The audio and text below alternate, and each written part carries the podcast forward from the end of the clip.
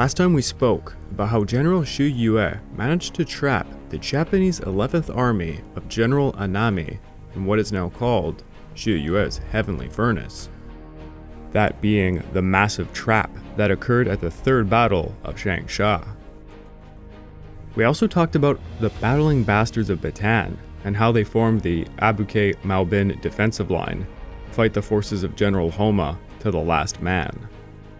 Then we talked about the massive blunder that was the Battle of Slim River, which saw the tank forces under Major Shimada smash the unprepared defenders. Last, we spoke a little about the Battle of British held Borneo and how the Japanese were now beginning to occupy the Dutch East Indies.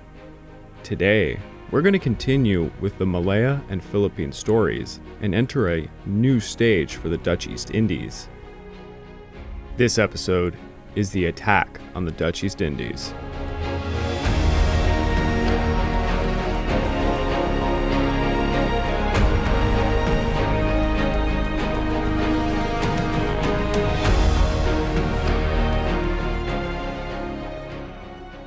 Welcome back, everyone, to the Pacific War Podcast week by week, and I'm your dutiful host, Craig Watson.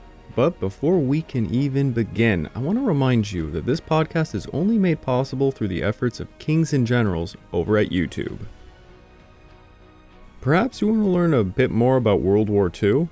Kings and Generals has an assortment of episodes on World War II and many other historical events, so go give them a look over on YouTube. So please go subscribe to Kings and Generals over at YouTube and continue to help us produce this content by checking out www.patreon.com slash kingsandgenerals.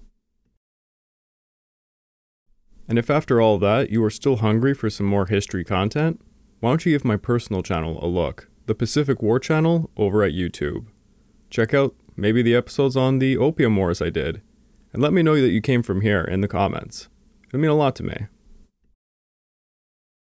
After an entire month of fighting, and with both the Philippines and Malaya against the ropes, the time had finally come for the Japanese to advance on the Dutch East Indies. This was to be the final link in their planned defensive chain across the Pacific. Yet strong Allied resistance still remained in the Philippines and Malaya. In the previous episode, we mentioned how the fighting for Bataan began with some probing attacks on the eastern end of the Abucay line. The probing soon escalated into heavy combat, and the Filipino troops showed remarkable valor, trying to repulse the Japanese attacks.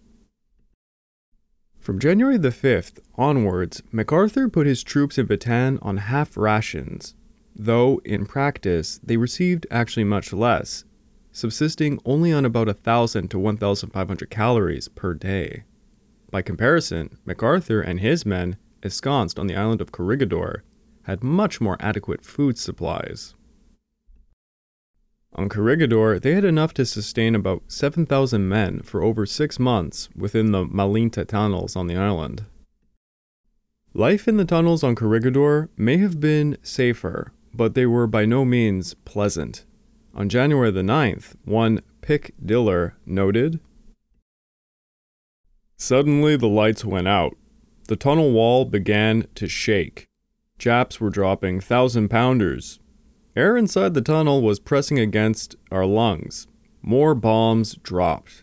Detonation reverberated louder in the tunnels than outside. Nurses started mumbling prayers. Afterwards, Diller and some other officers started to talk about when the convoys would arrive. One, Romulo, quietly told the soldiers around that he had inside information stating The convoy is very near. It may be here in a week's time, but keep that under your hat. This was all because MacArthur had been making false promises about relief efforts being on the way, despite the fact Rainbow Plan 5 was in effect taking priority for Germany first, and thus the Philippines could expect basically no help. And despite that, on January the 15th, MacArthur said to his troops, quote, Help is on the way from the United States. Thousands of troops and hundreds of planes are being dispatched. No further retreat is possible. We have more troops in Bataan than the Japanese have thrown against us. Our supplies are ample. A determined defense will defeat the enemy's attack. I call upon every soldier in Bataan to fight in his assigned position, resisting every attack. This is the only road to salvation. If we fight, we will win. If we retreat, we will be destroyed. End of quote. It seems that President Quezon was unaware of the situation as when the realization finally dawned on him that the Philippines was to be abandoned, the furious president and his cabinet demanded instant independence from the United States' suzerainty and looked to declare neutrality. Even MacArthur gave some support to Quezon's demands, which were sent to Washington and were immediately rejected. Quezon, dismayed, was approached by his vice president Sergio Osmeña, who was pointing out to him that if they returned to Manila, Quezon's daughter might be raped by Japanese soldiers. Quezon replied, Compadre, perhaps you are right. I shall think it over. Quezon would not raise the matter of neutrality again. Around the same time, MacArthur got out an old double barreled Remington Derringer pistol from his belongings and strapped it to himself, stating to his naval adviser, Colonel Sidney Huff Sid, they will never take me alive. Now, if you've been listening to the podcast series, I have poked quite a bit at, you know, the decisions of Douglas MacArthur in a poor light, so to say. But I want to make a note here. When he stated what he did when he put this gun on his hip, he definitely meant it. For all the drama and bravado, MacArthur was genuinely a brave man and displayed fearlessness and astounded those around him throughout his life. You might have heard the infamous song Dugout Doug, which was based on Douglas MacArthur during the Battle of Bataan. The idea behind the song was that forces defending Bataan recalled only a single occasion when Douglas MacArthur visited the Bataan front lines to check on the troops, thus earning himself the name Dugout Doug because he spent his entire time hiding inside the Malinta tunnels on Corregidor while his troops faced certain death. Yet, many historians point out it was not actually Douglas MacArthur having a lack of physical courage because he frequently would expose himself to the enemy bombings on Corregidor to the point of recklessness. The real reason the troops made this song may have been because of Douglas MacArthur's inability to lie to his troops to their face. As I had mentioned, his false promises about relief forces being on the way never really fooled any of the US forces. MacArthur knew neither the forces nor the logistics were ever possible to successfully rescue Bataan, but he could not bring himself to face his doomed men and lie to their faces while they looked at him. So General Nara's overaged and underarmed troops, the 65th Summer Brigade, who were intended to garrison the Philippines, were now replacing the crack elite 48th Division, which left for the Dutch East Indies. At War College, Nara had always warned his pupils never to attack without accurate maps. Here, he had a road map and several large scale maps, but he did not have a plan of attack. His instructions from the 14th Army had merely been to, quote, pursue the enemy in column down the highway. End of quote. He was given the assistance of two artillery regiments and the 9th and 16th Divisions. Nara was told there were no more than 25,000 disorganized enemy troops in Bataan, and they would most likely retreat to the little town of Mariveles on the tip end of the peninsula at the first rattle of gunfire. They were just making a brief stand before they would all simply try to escape to the island of Corregidor. All the same, Nara asked to do a preliminary survey, but this was rejected, and he was ordered to attack immediately. So Nara hastily drew up a plan and took one day to organize it. He instructed his 141st Infantry under Colonel Takeo Imai to attack straight down the coastal highway, while the 9th, commanded by his old trusted friend, Colonel Susumu Takechi, would head down the peninsula towards the slopes of Mount Natib. Nara told Takechi he was going to cross this supposed impassable mountain and cut back to the coastal highway, thus encircling the enemy. After an hour long artillery barrage, Imai and the 141st started down the highway while Takechi and the 9th marched straight into the immense jungle. Imai's forces had scarcely gone a hundred yards before the road ahead of them erupted in a series of thunderous roars. General Parker's 41st and 51st Divisions, as well as the elite 57th Philippine Scouts, began to rain absolute hell upon the invaders with their own artillery. Not only were the Americans not going to cut and run, the Filipinos weren't either. For almost 48 hours, the defenders' artillery cut Imai's regiment to a third. Nara had to replace them with remnants of his reserve units, and his troubles were just about to begin. Not a single word had come from Takechi, and he should have already crossed Mount Natib and circled behind the enemy by now. It seemed like the jungle simply swallowed him up. Nara did not report this back to Homma, nor did he record it in his war diary or brigade report. He wanted to cover for his old time friend, it seemed. Nara's bold plan was falling apart, and thus he turned his efforts to rebuilding his lines. By January the 13th, he shuttled Imai's battered forces to the west to fill in a hole vacated because of Takechi, and then he sent more probing attacks to look for weaknesses along the Abucay line. On that very same day, Quezon had sent a radiogram to Roosevelt through MacArthur complaining that the president had failed to keep his pledge to send aid to the Philippines. He urged FDR to direct the full force of the United States' strength against the Japanese at once. His indignation was accompanied in a note he wrote to MacArthur, stating, quote, Has it already been decided in Washington that the Philippine front is of no importance as far as the final result of the war is concerned, and that therefore no help can be expected here in the immediate future, or at least before the power of the resistance is exhausted. If so, I want to know, because I have my own responsibility to my countrymen.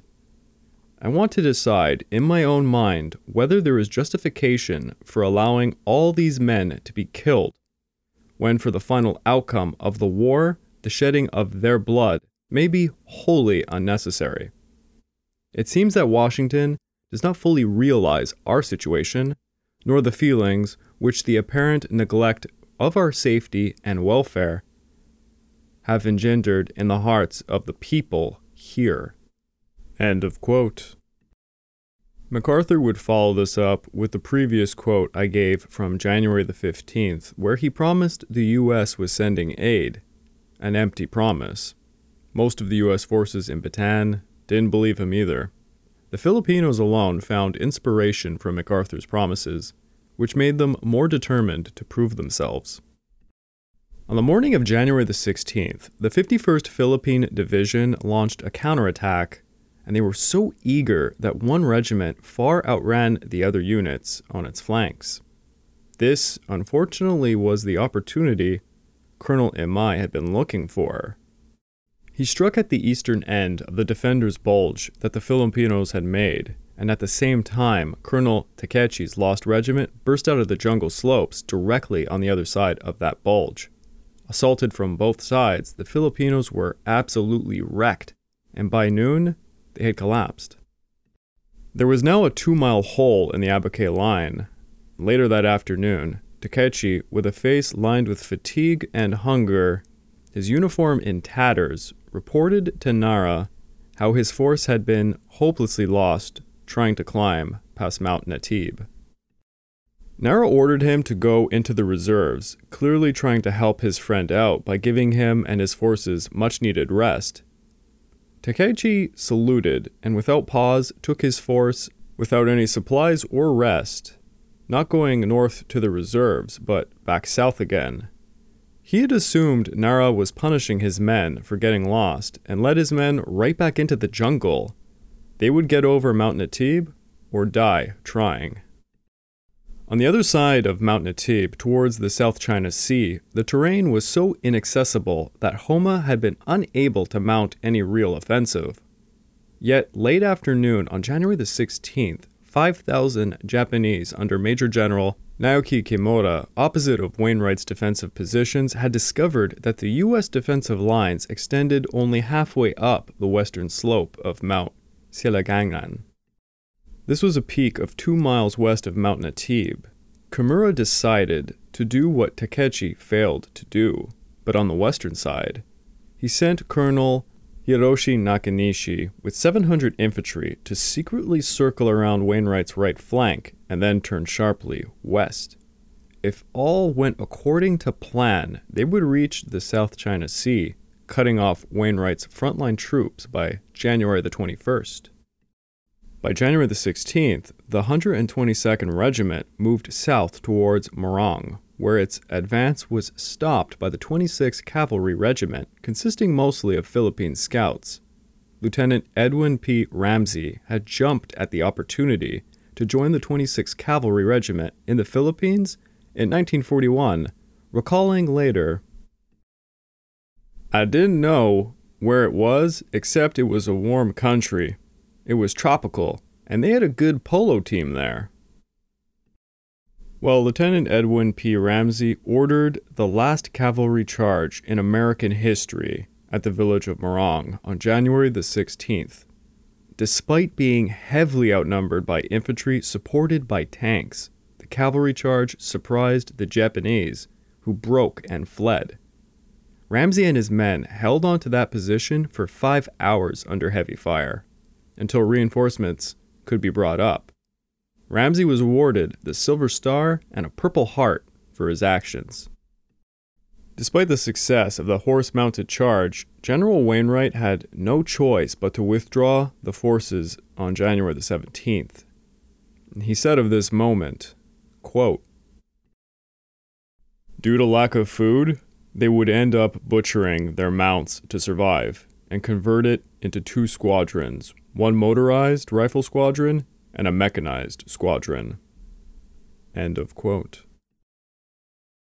Back at the Abucay line, MacArthur sent the Philippine Division and his last reserves to try and plug up the gap that was created by the 51st Division's blunder.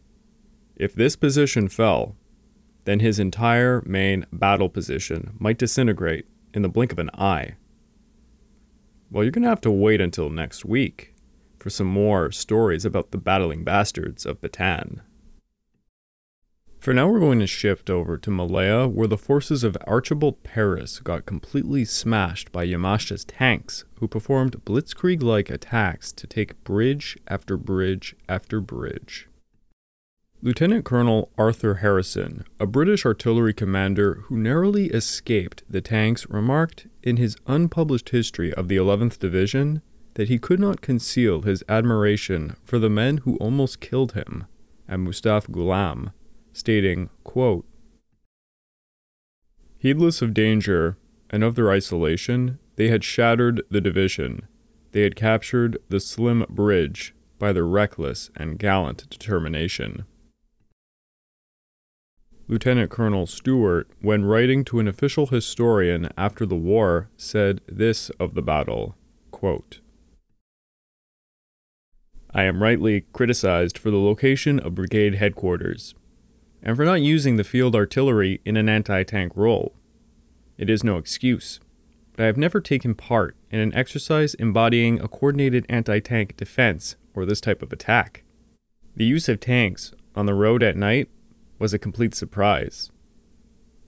End of quote. The loss at Slim River was not just the loss of men, but also of equipment. What particularly hurt was losing the 25 pounder artillery pieces. Now, 48 hours before the Japanese had even reached the Slim River Road Bridge, Percival had already decided to abandon central Malaya. This left the extensive road networks in the heavily populated west coast states of Selangor, Negeri, Sembilan, and Malacca to the use of Yamashita, who could use them to outflank the defenders now. Percival had decided to fall back some 140 miles, abandoning Kuala Lumpur, Port Swettenham, and Malacca, all jewels in the crown of British Malaya. Now a new defensive line would need to be made in northern Johor. The new defensive line in the northern Johor area would be reinforced by an incoming brigade of the 18th Division East Anglian Territorials, who were about a week's sailing time away. This new coast to coast defensive line was to be around 100 miles in length and 120 miles from Singapore's northern shores. From the west coast, it would begin where the Muar River emptied into the Indian Ocean and proceeded eastwards through Segamat to the Australian defended territory around Mersing on the South China Sea. Over on the east coast was the 8th Australian Division, commanded by General Bennett, who, to put mildly, was disappointed by the plan. It seemed for him, yet again, the mustard keen Australians were left gazing out at the South China Sea, waiting for a landing that might very well never come, while other exhausted divisions continued to bear the brunt of the Japanese attacks along the west coast. Why were the forces not swapped around, he wondered, but Percival was adamant Organizing the transfer of thousands of men from one coast to another would not only be a strain on the defenders' transport system, but might also make them vulnerable to some lucky Japanese probing attacks. As Percival stated, quote, We could not afford to leave the East Coast weakly defended even for a day. End of quote. Well, the losses at Slim River changed all of this, and so did the newly arrived Wavell to the scene. Wavell, as we mentioned in the last episode, was the new Supreme Commander who was just passing by in Singapore before moving on to Batavia. Wavell agreed with Percival's decision to pull back to Johor, but insisted, as Bennett put it, that the Australians were, quote, going into Bat we must take certain risks on the East Coast temporarily in order to organize a good defense on the western side, which is immediately threatened. End of quote. Wavell, as Supreme Commander, admired the Australian troops. They had served him well against the Axis forces in North Africa and also against the Vichy French in Lebanon and Syria. In the British military, as a rule, senior officers did not interfere with the tactical decisions of their subordinates. They had a saying, and it is as follows quote, Sack 'em or back 'em. And that was the general rule, but on this occasion, Wavell decided to overrule Percival. Thus, Bennett's forces were going to move west to the coast of Johor, with one of his two brigades and his divisional HQ, which will now be called West Force. The front lines of the area they would be defending held the town of Muar on the coast, Gemas five miles north, and Bakri to the east of Muar. Bennett's other brigade would eventually join him as soon as it could be relieved by troops from Singapore's garrison. Bennett would also have under his command the fresh but half trained 45th Indian Brigade under Brigadier General Horatio Duncan and two brigades of General Barstow's 9th Indian Division. The task of West Force was to stop the Japanese advance on Johor long enough to give the Indian forces on the retreat enough time to rest and replenish themselves. The West Force dug in on the south bank of the Muar River, which was a good water obstacle position, having a 40 mile stretch without a single bridge. Wavell did not think they could hold the position for very long. It would most likely soon turn into a long retreat to Johor, with a strong rearguard performing scorched earth tactics. This all, by the way, bewildered and revolted the countless local Asian inhabitants who were literally being abandoned in the wreckages. Their paternalistic rulers smashed everything they could not take with them. They broke windows, Tin mines were flooded that the locals had been working in since they were young men, drowning the very livelihoods of entire communities. Percival remarked himself quote, Pillows of smoke and flame rose into the sky. as rubber factories, mine machinery, petrol, and oil stocks were denied. Small wonder that British prestige sank to the very low ebb among the population. Amongst the scorched earth tactics were also booby traps. Water tanks in laboratories were rigged to explode. Two of Kuala Lumpur's airfields were mined, with some tripwires also attached to RAF bombs. That last one caused some significant casualties to the Endo Air Group who ran right into them. Wavell predicted that Kuala Lumpur was unlikely to be held beyond January the 11th, and he was correct by a matter of hours. The last bridges to the city were blown up at 4:30 a.m., and the complete withdrawal was done by the time the sun came up. As was the usual in the Malayan campaign, Yamashita's engineers worked fast, and the first Japanese vehicles were on the streets of the capital of the Malay states by 8:30 p.m. The vacuum between British withdrawals and the Japanese arrivals was met with murder, rape, and looting for the locals. As the Japanese took Kuala Lumpur, the Indian forces were withdrawing through West Force, and Wavell was preparing to leave Singapore for Batavia. The Japanese Fifth Army was en route going south along the west coast coming up to Gemas, which held the Gemencheh Bridge spanning over a stream. Gemas was located just due north of Muar. At around 4:20 p.m. on January the 14th, Company Commander Captain Jack Duffy, hiding in some brush, whispered into his field telephone as Japanese cyclists were going over the Gemencheh River bridge, seven miles northwest of the town of Gemas. His whisper was the command to blow it up. Duffy was astonished by what happened next. Quoting, Japanese bodies, bicycles, timber, rocks, and earth flew far and wide in huge red flash, leaving a gaping space where the bridge had been. End of quote. The explosion signaled the ambush of Bennett's 8th Australian Division. Duffy had allowed 250 Japanese to get over the bridge to be dealt with further down the road, and 400 within the ambush area. The killing ground was high banked, and the Australians were waiting with Bren's Thompsons, rifles, and a ton of grenades. Unfortunately for the Japanese cyclists, most of their rifles were tied to the crossbars of their bicycles, which went flying everywhere in the explosion. In the war diary of Kawamura's 9th Infantry Brigade, he placed the casualties of the Mukade detachment, the unfortunate vanguard who were on that bridge, to be at 70 dead and 57 wounded. The action took all but 20 minutes. The unblooded Australians had certainly satisfied their need for blood, and only took a single casualty upon themselves. The battalion in charge of the ambush was led by Lieutenant Colonel Frederick Black Jack Galleghan. Galleghan was the most senior battalion commander in the entire 8th Division, a tall man held in awe by his men who called him Blackjack.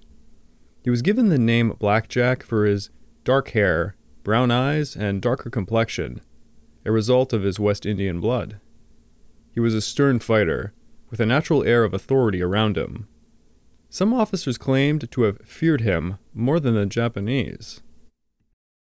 He had been a 22 year old sergeant in World War I, where he was twice wounded. He told his men, quote, The reputation not only of the Australian infantry force in Malaya, but of Australia is in the hands of this very unit. End of quote. Galleghan's battalion was deployed as a buffer slightly west of Gemas on the Trunk Road. His orders were to hold back the Japanese for at least 24 hours and then fall back behind Gemas River. Six hours after the ambush, the Gemencheh Bridge was repaired to the point that tanks could now cross it. The next morning at 9 a.m., Japanese tanks, supported by infantry, approached Galleghan's main position on the main road and the railway. The Australians were equipped with two pounder anti tank guns, some of the best of its type of weapon in the world. Lance Sergeant Kenneth Harrison, who was commanding one of these two pounders, said of the initial action, quote, These bursts on contact, and the flash enabled me to see where we were hitting and to adjust the sights accordingly. With both guns pounding away at it, the second tank did not return our fire for not too long. Try as we might, we could not set it on fire, however. Eventually, our infantry sent a message Tank destroyed, save ammunition. It was difficult to tell how badly it was damaged because of the smoke and flame from the other one. End of quote. The Japanese had poured oil on one of their burning tanks to create a smoke screen to cover the tanks coming in from the anti tank guns. Another two pounder rained two shells, toppling a Japanese infantry carrier on its side. Harrison commented, quote, It lay there with men crawling out like wood bugs from a burning log. Harrison then told his men with the two pounders to switch from the high explosive to armor piercing rounds and to fire them at the burnt out tank. It was not too long until the Japanese infantry began to find their locations, and Harrison's own loader was hit in the head by shrapnel. The two pounders continued to rain hell, trying to spot the tank's muzzle flashes as targets as they fired from positions concealed in the thick trees. By the time the Japanese tanks stopped firing, the two pounders had no idea because their ears were ringing from their own fire at that point. Then the Australian infantry to their right began cheering and waving their rifles. Harrison said of this moment, quote, We waved back rather lamely, but that was without a doubt the proudest moment either of us will ever know. At least four Japanese tanks were totally destroyed, several more were non runners and were towed off by Japanese infantry. Galleghan followed up all of this success with a company sized counterattack. Eventually, they were halted by Japanese machine gun fire from the light tanks operating a bit further back.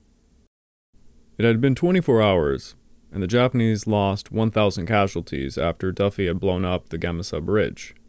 Galleghan decided it was time to get out. And this was not easy, as the Japanese were pressing hard against all of his companies, and he did not want to risk a rout.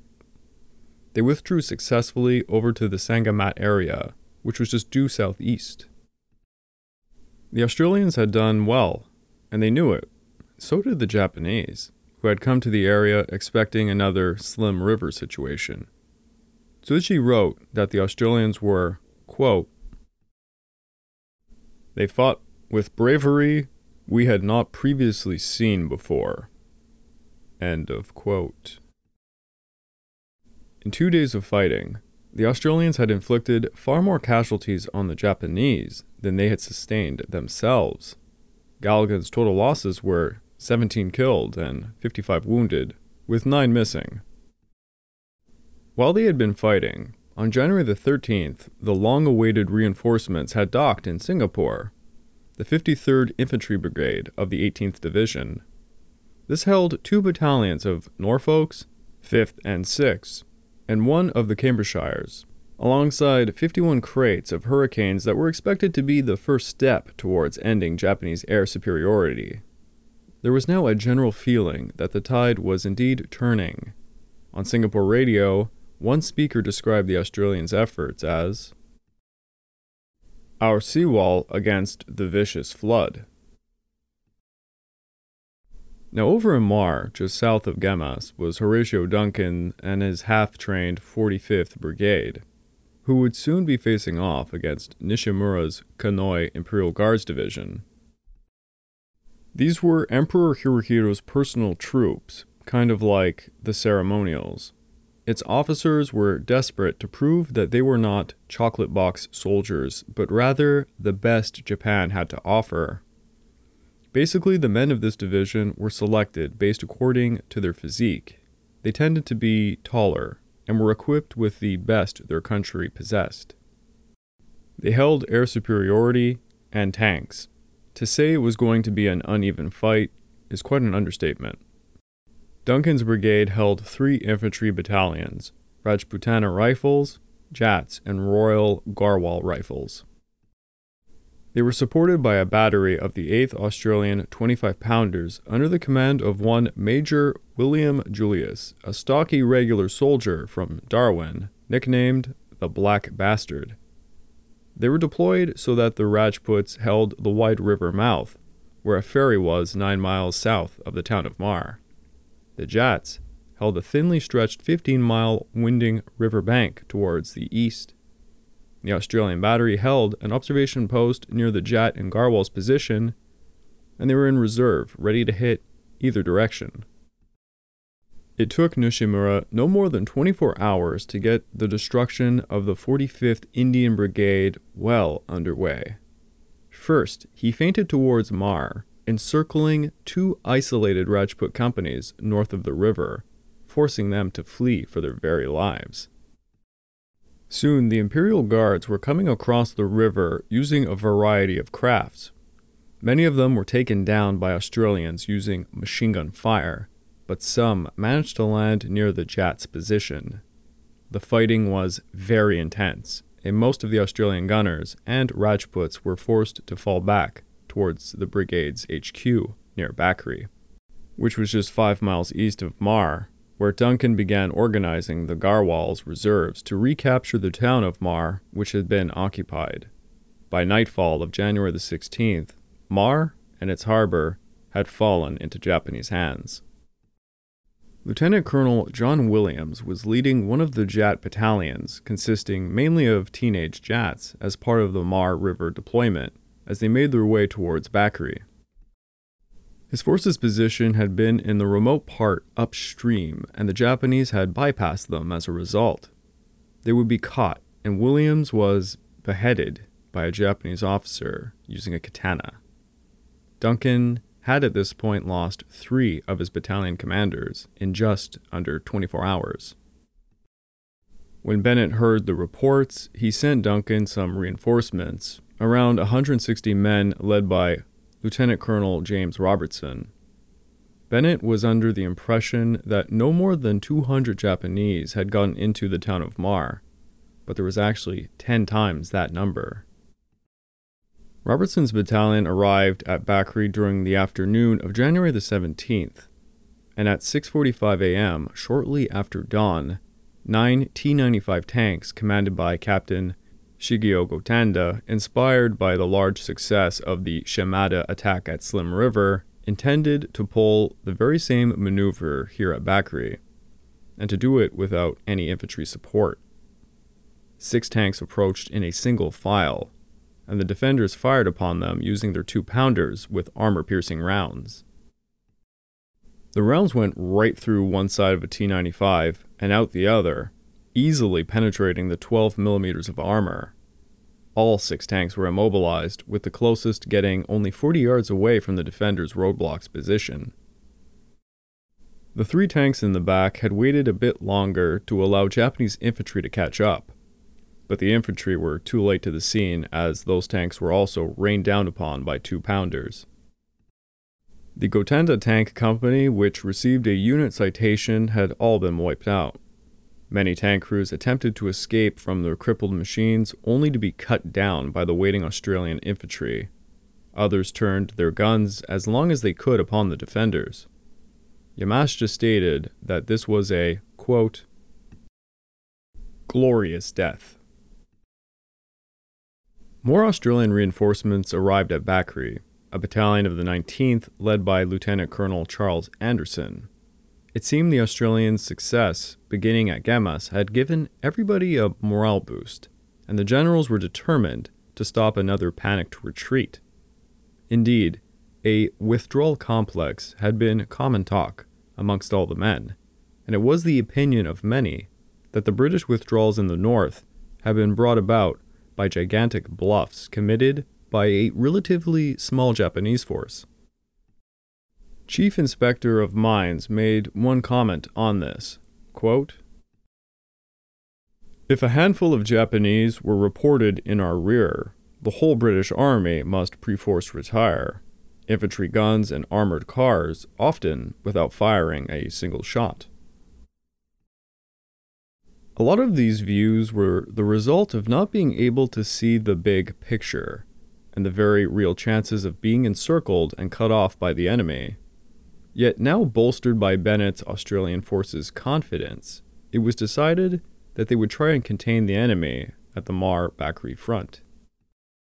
Since Muar's capture, the 45th Brigade was forced to retreat down the coast as far as Parit Jawa, Percival was informed that the latest intelligence reports indicated the Japanese presence in the Muar area was not small, but consisted of almost the entire Imperial Guards division.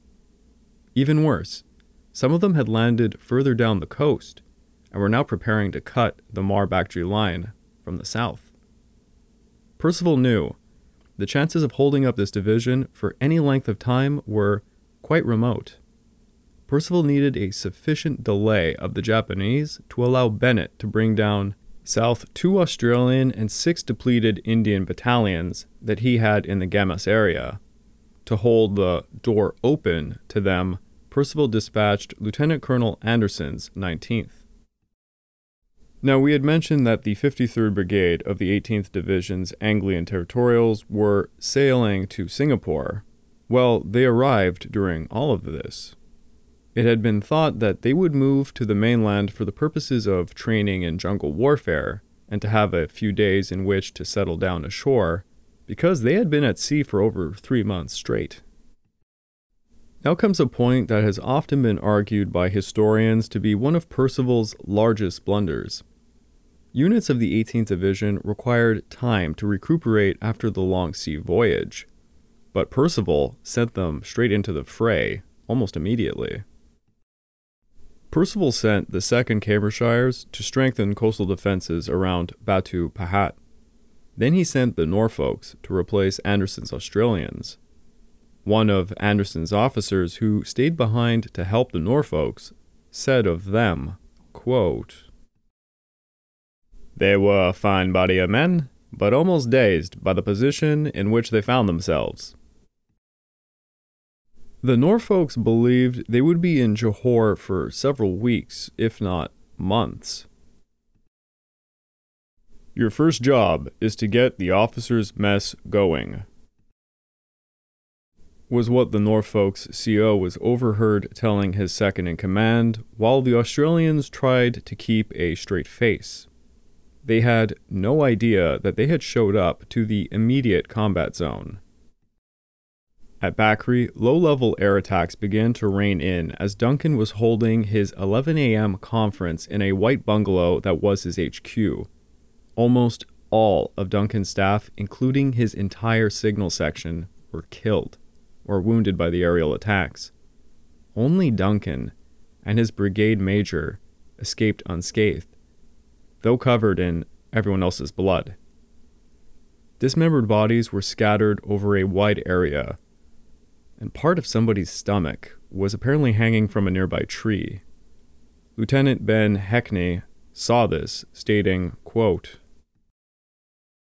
Just beside the road, a naked waist with two twisted legs lay about two yards from a scarred, bleeding head, with a neck, half of a chest, and one arm. End of quote. Major Julius aka Black Bastard, was among the seriously hurt, and in an attempt to evacuate him, the vehicles he was being moved in was hit by an aerial bomb. Gunner Russell Braddon said of this, quote, The Black Bastard was dead. Our best soldier had not survived, and we were now surrounded. The Imperial Guards were attacking the road to Bakri, from the south as well as the east. Muar was taken by the Imperial Guards Division, Gemas was taken by the Japanese 5th Division, and the remnants of the 45th were now retreating down the coast. The 53rd Brigades, 5th and 6th Norfolks, and the 2nd Cambridgeshires, despite being unfit for immediate deployment, were sent to halt the Japanese onslaught.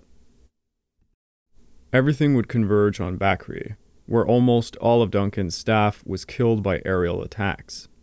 Things were not looking good in Malaya. Yet now we're going to have to shift to the situation for the Dutch East Indies. The year of 1942 did not start out well for the Dutch. Their homeland was defeated and now occupied by Nazi Germany. Their government and queen were in exile, desperately trying to help the Allies in any manner that they could. And now their very important and lucrative colonies in the Pacific were the primary target of the Japanese Empire. Some poker hands are just really, really, really bad. Now, what the Dutch did have in their poker hand was Lieutenant General Hein ter Poorten on the land, who could count on around 85,000 soldiers, mostly concentrated on the island of Java. On the sea, there was Lieutenant Admiral Conrad Helfrich, with a sizable naval force of five cruisers, eight destroyers, 12 submarines, and 56 other auxiliary ships. Helfrich got the nickname Ship a Day Helfrich because in the early weeks of the war, he sank more Japanese ships than the entire British or American navies put together. Helfrich's submarine force, in particular, was a formidable adversary for the Japanese Navy, continuously sinking their ships and causing a lot of mayhem. There was also the Dutch Air Force, which held around 500 aircraft at their disposal, dispersed amongst the various hidden airfields scattered about the East Indies. Now, going all the way back to the overarching Japanese war plan, the invasion of the Dutch East Indies required they first needed to secure footholds on Malaya and the Philippines. Once these objectives were neutralized, the Japanese could begin launching operations against Borneo. Borneo would furthermore become a stepping stone from which to launch a further invasion of the East Indies. The man who would carry out the invasion of the East Indies was commander of the 16th Army, Lieutenant General Imamura Hitoshi. He was going to be supported by the 3rd Air Force once they had neutralized Malaya. The 3rd Fleet of Admiral Takahashi and its 11th Air Fleet were also going to support the Dutch East Indies campaign, since they had finished neutralizing the Philippines. The plan of attack was quite complex and involved many simultaneous actions. First, Davao and Jolo would have to be taken. Then the Sakaguchi detachment would take Tarakan Island, which we talked about in the previous episode. After Tarakan Island was taken, then the Sakaguchi detachment would launch an invasion of Balikpapan, followed up by Banjarmasin and Bali. In the meantime, Hong Kong would have fallen, and two battalions of the 38th Division would leave Hong Kong to assemble in the Palau Islands to launch an invasion of Ambon, then an invasion of Kupang in Timor. The rest of the 38th Division, the 2nd Division, and the 48th Division, who were taken from the Philippines, would then invade the island of Java. On top of all of that, the 3rd Fleet's Sasebo Force, i.e., the Japanese Marines, and the Yokosuka force of paratroopers would be responsible for capturing Manado, Kendari, Makassar, and Celebes, while assisting operations in Timor as well. All of this relied on the rapid advance of forces in Malaya, the Philippines, and British held Borneo. Yeah, it was quite a complex plan, and so very typical of the Japanese, who love to make everything extravagantly complex and dynamic in their operations. Now, in the previous episode, we actually covered a bit about the invasion of Tarakan. The invasion force departed from Malalagbe, heading towards Tarakan Island in Dutch held Borneo. They were escorted by a fleet consisting of nine destroyers and a light cruiser, under the command of Rear Admiral Nishimura Shoji. The Dutch on Tarakan had a garrison of just around 1,400 men, led by Lieutenant Colonel Simon de Waal. This force had prepared defensive positions expecting a Japanese attack to the west, and they were in for a surprise. For on January the 10th, Dutch reconnaissance detected the Japanese convoy en route to Tarakan, so de Waal ordered the destruction of all oil installations on the island.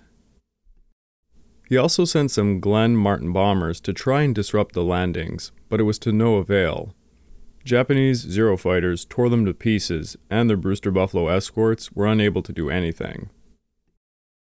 By the early hours of January the 11th, after the official declaration of war on the Netherlands, some Japanese Marines and the Sakaguchi's main force had already landed north of the Amal River. They then marched south to the mouth of the river under a burning red sky, where they stormed and outflanked some Dutch pillboxes. That morning, a battalion of the Sakaguchi detachment also landed further south at Tanjong Bateau to capture the Linkous oil fields. This unit tried to advance through the jungle, but it was slowed down by an extremely dense vegetation. Sakaguchi lost communications with them, so the Japanese general had no idea of their whereabouts. During one of the first engagements, a group of 30 soldiers from the Royal Netherlands East Indies Army were bayoneted for refusing to give directions to the main town. As the Japanese advanced north of the Tarakan oil fields, the Dutch bombarded them with artillery and motors. The Dutch and Japanese made several simultaneous offensives against another, but eventually the Japanese landed a series of night raids, managing to capture both lines of the Dutch barracks. The defenders had lost many men, and their communications with the coastal batteries were breaking down. This left their commander, Simon de Waal, with no choice but to capitulate by the morning of January the 12th. Yet without communications, some Dutch units were still fighting on. Sakaguchi sent out a warning message to the Navy stating, quote, Although the enemy has offered to surrender, it is feared that the battery at the south end of the island is not aware of this, and it would be dangerous to proceed to the Tarakan pier. Therefore, hold up on your sailing. End of quote. Well, one of these units was the Karoengan Battery, which came into contact with the Japanese battalion that had lost communications around noon. Despite the sustained attack, the Karoengan Battery managed to shoot and sink two Japanese minesweepers and one landing craft. The battery was finally captured on January the 13th and subjugated to Japanese vengeance for the loss of their minesweepers. On January the 18th, in an act of revenge, 215 Dutch prisoners from Tarakan were drowned at sea, where the invaders had lost their two minesweepers. Sakaguchi had lost only seven men in the entire battle, while the IJN had lost 250 men, mainly as a result of the destroyed minesweepers. In contrast, the Dutch lost 300 men, with the rest ending up being captured. On the same day that the Sakaguchi detachment was landing on Tarakan, Rear Admiral Takagi Takeo began the operation against Celebes. The invasion fleet commanded by Rear Admiral Tanaka Reizo had three cruisers, 11 destroyers, 3,200 Marines, and 762 paratroopers of the Yokosuka Force, prepared to drop on Langoan Airfield. The main force of Marines would land around Manado to envelop the Dutch defenders and capture the town, while other Marines landed at Kema to help secure the Langoan airfield with the paratroopers. Commanding the Dutch forces in Celebes was Colonel Marinus Vooren. Vooren had 1,500 men placed in Manado, led by Major Ben Shinmola. On January the 11th, after the Marines had landed at Manado and Kema, a small force of Dutch units headed to help defend the Langoan airfield, but they were quickly repulsed. Within hours, the Langoan airfield was completely captured by dual assaults of paratroopers and the Marines. And as a result, the Dutch forces there had to retreat to Tinor, but would be encircled and crushed by Japanese Marines around noon. Manado fell, and also now, Schillmoeller had to take most of his forces and retreat westwards to try and commence guerrilla warfare operations. The commander of Company A, Lieutenant Radima, who was stationed in the East Celebes at Ajurmadihi, had a real tough time trying to flee west, often running into Type 95 tanks along the roads. At one point, he was moving with 12 troops allocated to his company for a warehouse when some of his soldiers began to desert along the way. When he arrived to the warehouse, which was acting as sort of a military shelter, it had already been looted by the local population. Thus, he was forced to infiltrate Ajurmadihi to gather what forces he could find, but the rest of these troops would eventually abandon him during the journey going west. The high rate of desertion was a result of the fact the Japanese had taken hold of all the major cities and towns, and therefore all the soldiers' families, the women and the children, they were also in the Japanese clutches. All this was done in a 24-hour time frame. No one had time to gather their families as you can imagine. The Japanese soldiers then began to drop pamphlets that read, quote, the war is not against any of you. It's only against the Dutch. So be sensible, don't interfere, and go home. End of quote. From that point on, the Japanese performed mop up operations, but many of Shimola's scattered Dutch units managed to escape their clutches. The Japanese had lost 44 dead with 250 wounded, the Dutch had around 140 killed with 48 captured. As was becoming ever more typical of the Japanese, in retaliation for the casualties that they had received, the paratroopers executed Dutch prisoners of war who had defended the Langoan airfield. They beheaded and bayoneted them, and at least two Mandanese soldiers were tortured to death. The Dutch guerrillas who had escaped broke into five different groups, trying to carry on the fight. Some of them would fight on until August, believe it or not. On March the 12th, Shimola, who led one of these guerrilla groups, sent one of his officers to Manado to discuss the terms of surrender with the Japanese. He hoped that he would be able to negotiate that his troops would be allowed to carry weapons and to protect their families that were traveling with them to Manado. The Japanese, of course, refused this and told them to come to Manado unarmed. So periodically, all five of the groups would be captured and many of them would be furthermore executed. The last groups of guerrillas were eventually captured in August, as I had mentioned. Their commanding officers, Lieutenant Johan de Jong and Lieutenant William van Dalen, were taken prisoner on August the 9th. They were tortured, interrogated, and beheaded on August the 25th. Along with them, 15 of their soldiers were also beheaded. I would like to take this time to remind you all that this podcast is only made possible through the efforts of Kings and Generals over at YouTube. So please, go subscribe to Kings and Generals over at YouTube and continue to help us produce this content by checking out www.patreon.com slash kingsandgenerals. And after all that, if you are still hungry for some history content, why don't you give my personal channel a look over at the Pacific War channel at YouTube? It would mean a lot to me. Next week, we're going to get right back into the action with the battles at the Abucay defensive line in the Philippines. Next week, we're going to get right back into the action in the Philippines to continue the story of the battling bastards of Bataan were trying desperately to hold the Abucay Mauban defensive line. Alongside that, we are not yet done with the town of Muar in Malaya. Percival is going to try and retake it, and I bet you can imagine how well that's gonna go. Lastly, we're gonna start a brand new story with the invasions of New Britain and Balikpapan. So join us next time for the invasion of New Britain.